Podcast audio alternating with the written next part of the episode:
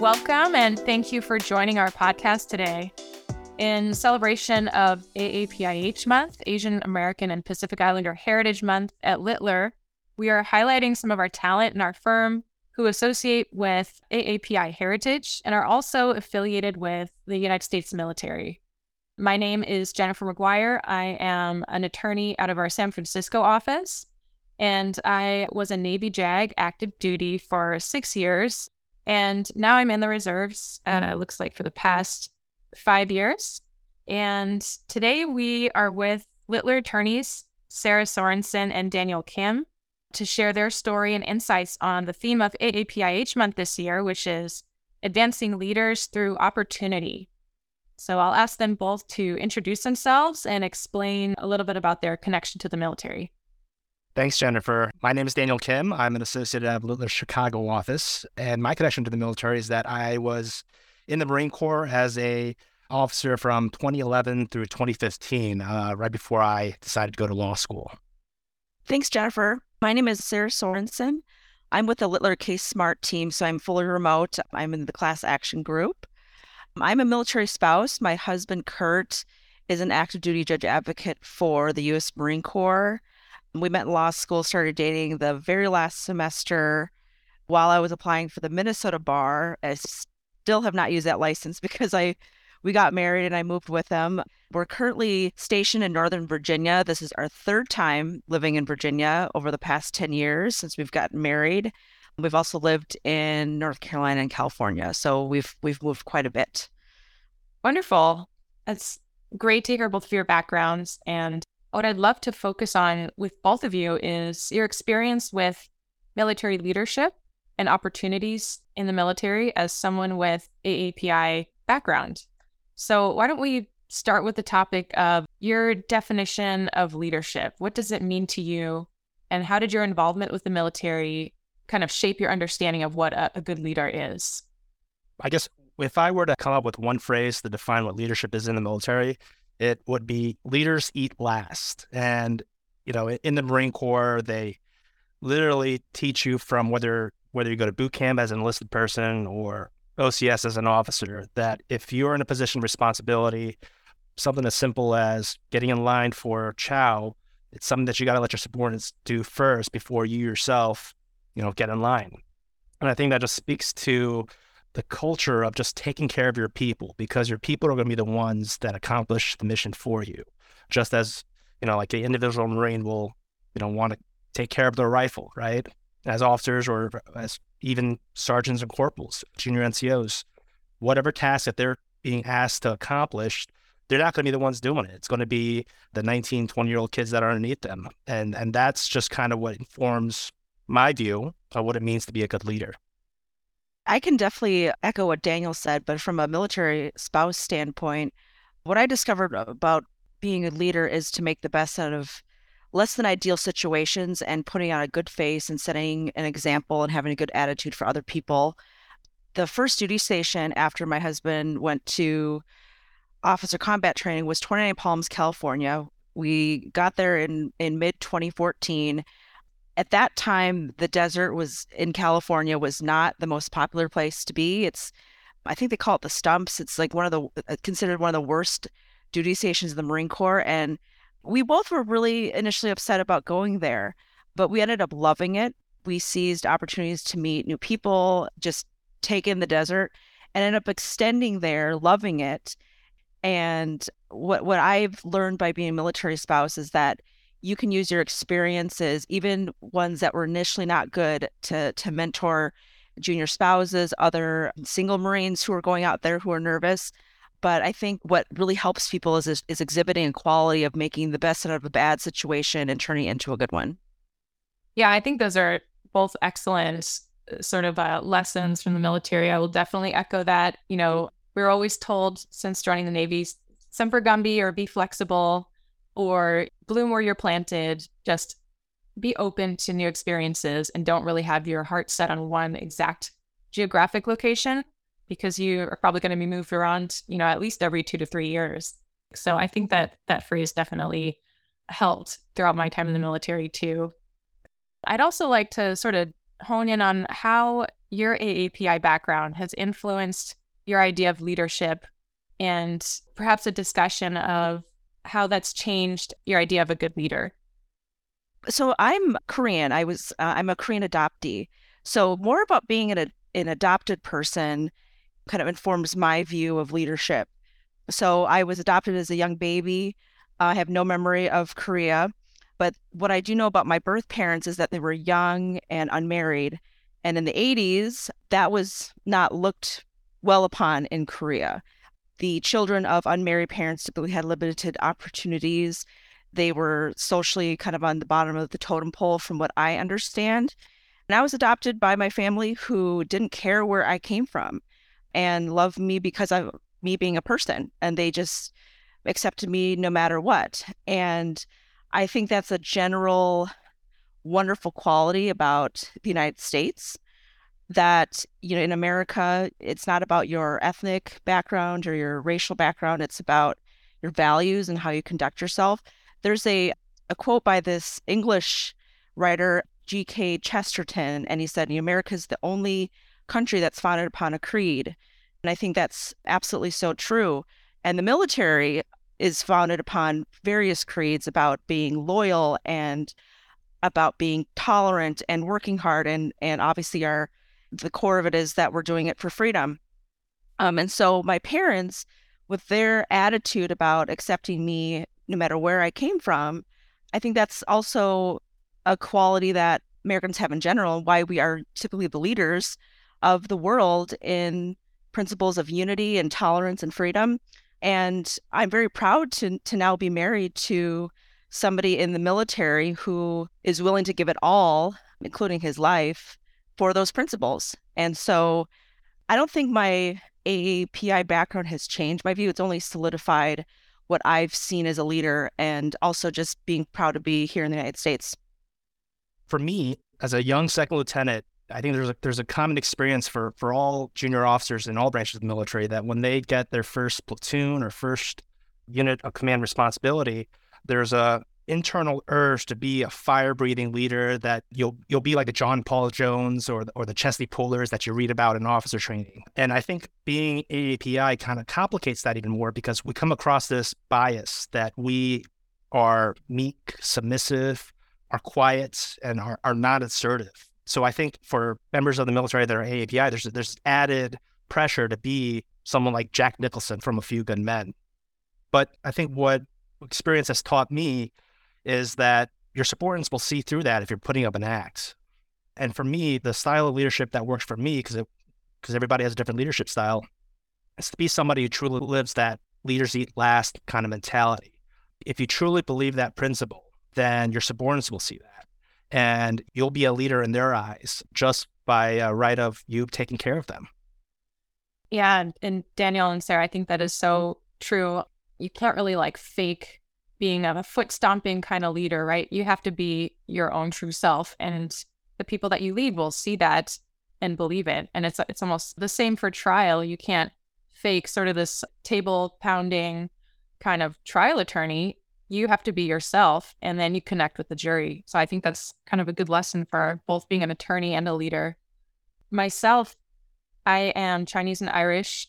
My mother's family immigrated here from Taiwan. They were originally in China, so they went to Taiwan and then to the US. And I always grew up being reminded of how lucky we all were, you know, the whole family to have come to the United States and to gain these academic opportunities that really helped us as a family. We really felt like we obtained the American dream. So I, I was always aware of that as a child and being presented with the opportunity to lead in the US military was such a unique and wonderful experience. I think that throughout my time on active duty and still in the reserves, I just think about how grateful I am to be here in this country that has given my family so many opportunities. And this is sort of my way of of trying to pay it back. That's why I still continue to serve in some respect. I also think, like you said, Daniel, there's sort of a, an expectation that maybe I have to be this big and loud leader officer in in the Navy, and that has just not always been true. People don't expect you to be someone you're not. Even if you walk into a room with a bunch of salty 20 year in chiefs and you're this junior officer that's sort of just joined like last year, you have to respect their experience and understand that they're going to know a lot more about the Navy than you do, but also bring what you can add to the conversation, which is analysis and really just the ability to listen and help solve whatever the issue is.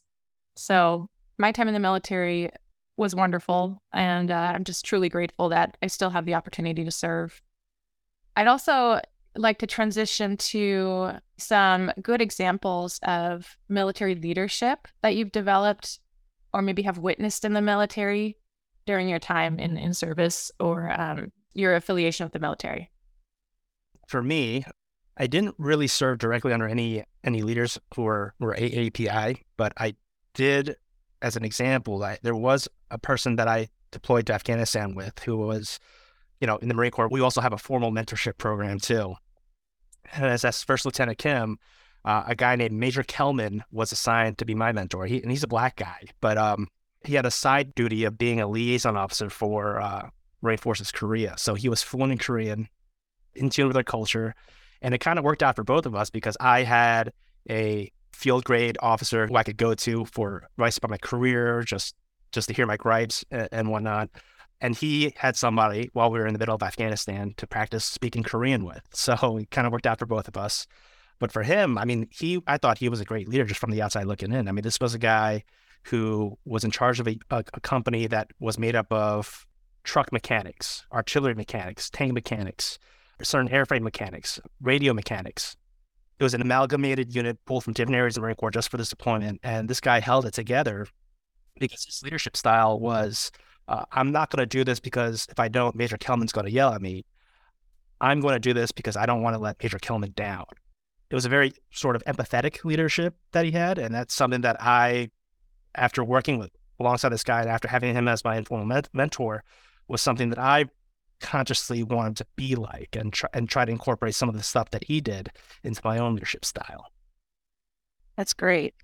As a spouse, I when at our first duty station in 29 Palms, Kurt had a wonderful boss, uh, Mike McDonald, and his wife is Marisa McDonald.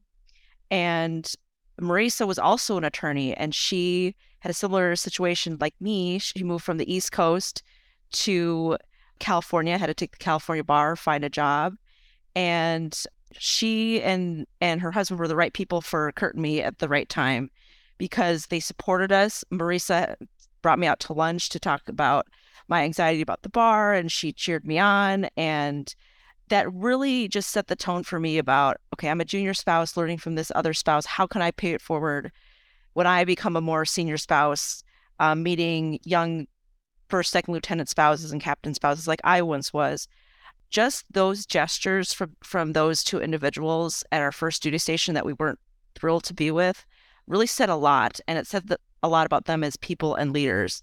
They're still great friends and just again like I was saying before, being a leader is setting by example and also just having a good attitude about the situation even though it's less than ideal like taking another bar exam when you didn't really want to.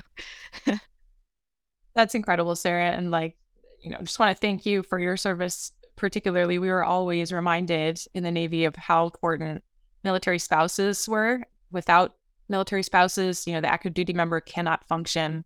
And just such an integral part of the military. It really feels like you're serving as well, quite frankly. Thank you. You know, um, just as an aside, it was May is just, just the fact that it's AAPI month, but Military Spouse Appreciation Day was just on Friday. So wow. yeah, and also the same day, it just fell on the same day. The day that I came to the United States was May 12th on Friday. Oh, wow. oh my gosh! So, yeah, so it, we in my family call it my gotcha day, but it was kind of it just kind of the stars aligned. It was my gotcha day. It was Military Spouse Appreciation Day. I'm or this podcast was all all meant to be. So yeah, just pulling on sort of examples of leadership in the military. I'll say that I was recruited at a conference called the NAPABA, National Asian Pacific American Bar Association Convention, which is a yearly conference in various cities. And I was in law school, and I actually recognized one of the commanders at a recruiting table when I walked in as my friend's um, mentor. I, I recognized his name from his name tag and started talking to him. he himself was not AAPI, but standing next to him was a JAG, a Navy JAG that I am still friends with t- to this day. She was also mixed. She was um, Japanese and Caucasian. And she started talking to me about her service. And I just remember being so floored by how genuine she was about how much she loved her job. And I just never really heard anyone talk about their job that way. And that was amazing and kind of opened my eyes to the types of opportunities that the military and, and the JAG Corps can bring. She talked about her deployments and how honored she was to, you know, have gone and served her country in that way and what she worked on and the types of cases that she both prosecuted and in the JAG Corps you switch at some point and then you also do defense, you know, the courtroom. And uh, she is just such an incredible example of a leader. I, ha- I was lucky enough to be stationed with her in Pensacola, my first duty station, and she's still in. And, you know, I still think of her as a great example of a military leader that uh, dedicated her life, or at least 20 years, right, to the United States Navy. You know, changing focus to something like NAPABA, which is such a great convention and bar association and resource we've talked about some behaviors that leaders might embody. What kind of resources do you go to or have you gone to that has helped you throughout your career? Well, Jennifer, I, I guess taking it back to just my experience in the military, you know, they tell us that being a good leader means t- seizing initiative when you can. But unfortunately, sometimes in the military, there aren't opportunities for that. You know, my old CO used to tell me that being a Marine is one of the easiest jobs in the world because physical discomforts aside, right? You all you got to do is get a haircut once a week, show up on time, and make sure that you're in the right uniform when you show up on time. So it's easy to get complacent in the military and just kind of have your career developed by uh, inertia, right? You, you like if you're if you're a second lieutenant, chances are very good unless you majorly screw up that you'll see captain or maybe even a, become a major. Out in the legal field, it's a little different, right? It's and I think this is the experience common to all all positions in the civilian sector, right? You got to go out there and get what you want. So you got to be more assertive in doing that. And, and for me, the organizations that have been really helpful for me have been organizations like NAPABA or uh, my local Asian American bar associations. And through there, that's where I was able to link up with with mentors and and friends, my peers, that kind of helped make the uh, transition to becoming a junior associate a little, uh, much more uh, easier compared to if I didn't have those resources available. Yeah, Daniel um, hit on a really important thing to remember when you're in the civilian world, and and for me, being a military spouse in civilian jobs, that's exactly what I had to do. I had to put myself out there. When we moved to California, our first duty station, I I went to the Desert Bar Association in the Palm Springs Coachella Valley area um, so it wasn't um, an Asian bar. I don't even think they had one out there. But I did go to the bar association event, didn't know anybody. I think we had moved like three days before. But there were two Korean American attorneys there. One sought me out immediately because there's not there were not very many uh, Asian American attorneys in the desert at that time. And she was my first legal contact in the area. And I, I met um, at her office and talked about what I was looking to do. And I was studying for the bar. Um, and just having that first contact brought me a lot of confidence and comfort that okay, it's it is going to work out here. And then she introduced me to who I consider my mentor, um, and I later worked for her a little bit. But basically, that first contact brought me to another contact that brought me to my first job. And I worked out in the desert for three years, moved away, was their first remote attorney, switched firms, ended up working for my mentor starting during COVID getting wage and hour experience. And that led me to here Littler to be able to uh, work in the class action team. So, like Daniel was saying, I mean, you just have to be assertive and take a chance because you never know who you're going to meet. And I think being a part of the Asian American community, I mean, that is what made me stand out to this particular attorney at the Bar Association event. And it snowballed. And really, I mean, I wouldn't be here today because of that, without that event that I attended. That's amazing. And I just think that so impressive that you put yourself out there, bloomed where you planted, and uh, it just made an incredible opportunity out of it. Okay, well, I just want to thank you both for your time and willingness to share your thoughts on these uh, important ideas for AAPIH month. Thank you both very much for your time. It has been such a pleasure to talk to you both and get to know you both through this podcast. And I hope to work with you soon. Thank you, Jennifer. And I just wanted to to add that this is another to add on to the theme of advancing um, leadership through opportunity.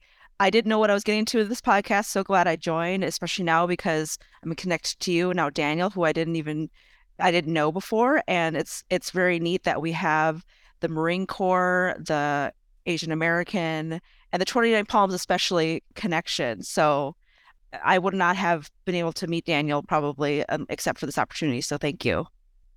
Yeah, thanks, Jennifer, and likewise, Sarah. I mean, until today, I didn't know that there was two other attorneys at Littler who had the distinct honor of being both a member of Ohana and Littler's Veterans Affinity Group. So, you know, great to connect with you both and just talk a little bit about our experiences today. Thank you both so much for your time and for your service. Thank you. Thank you.